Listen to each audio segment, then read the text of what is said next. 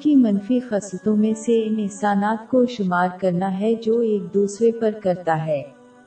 بلا شبہ اس سے وہ ثواب منسوخ ہو جاتا ہے جو اللہ کی رضا کے لیے خلوص نیت سے کام کرتا۔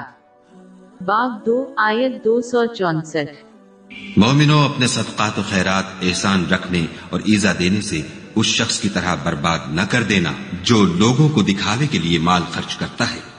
اگر کوئی اللہ کی رضا کے لیے عمل کرے تو اسے اس سے اجر طلب کرنا چاہیے اور کسی سے نہیں۔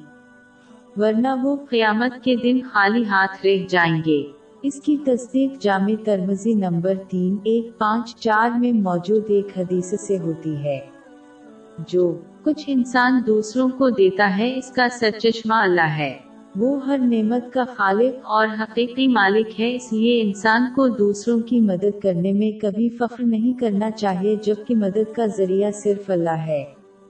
روح کی منفی خصلتوں میں سے ہر وقت دنیا میں تفریح کی خواہش اور کوشش کرنا ہے۔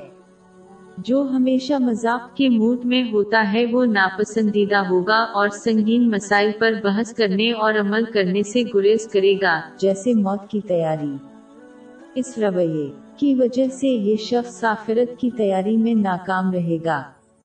اور اس لیے وہ اگلے جہان میں خالی ہاتھ پہنچیں گے۔ اچھے موڈ میں ہونا قابل قبول ہے، لیکن یہ کبھی بھی کسی کو سنجیدہ مسائل پر توجہ مرکوز کرنے سے نہیں روک۔ سکتا۔ یہی وجہ ہے کہ حضور نبی اکرم صلی اللہ علیہ وآلہ وسلم نے جامع ترمزی نمبر دو، تین سفر پانچ میں موجود ایک حدیث میں تنبی کی ہے کہ بہت زیادہ ہنسنا روحانی قلب کو ہلاک کر دیتا ہے۔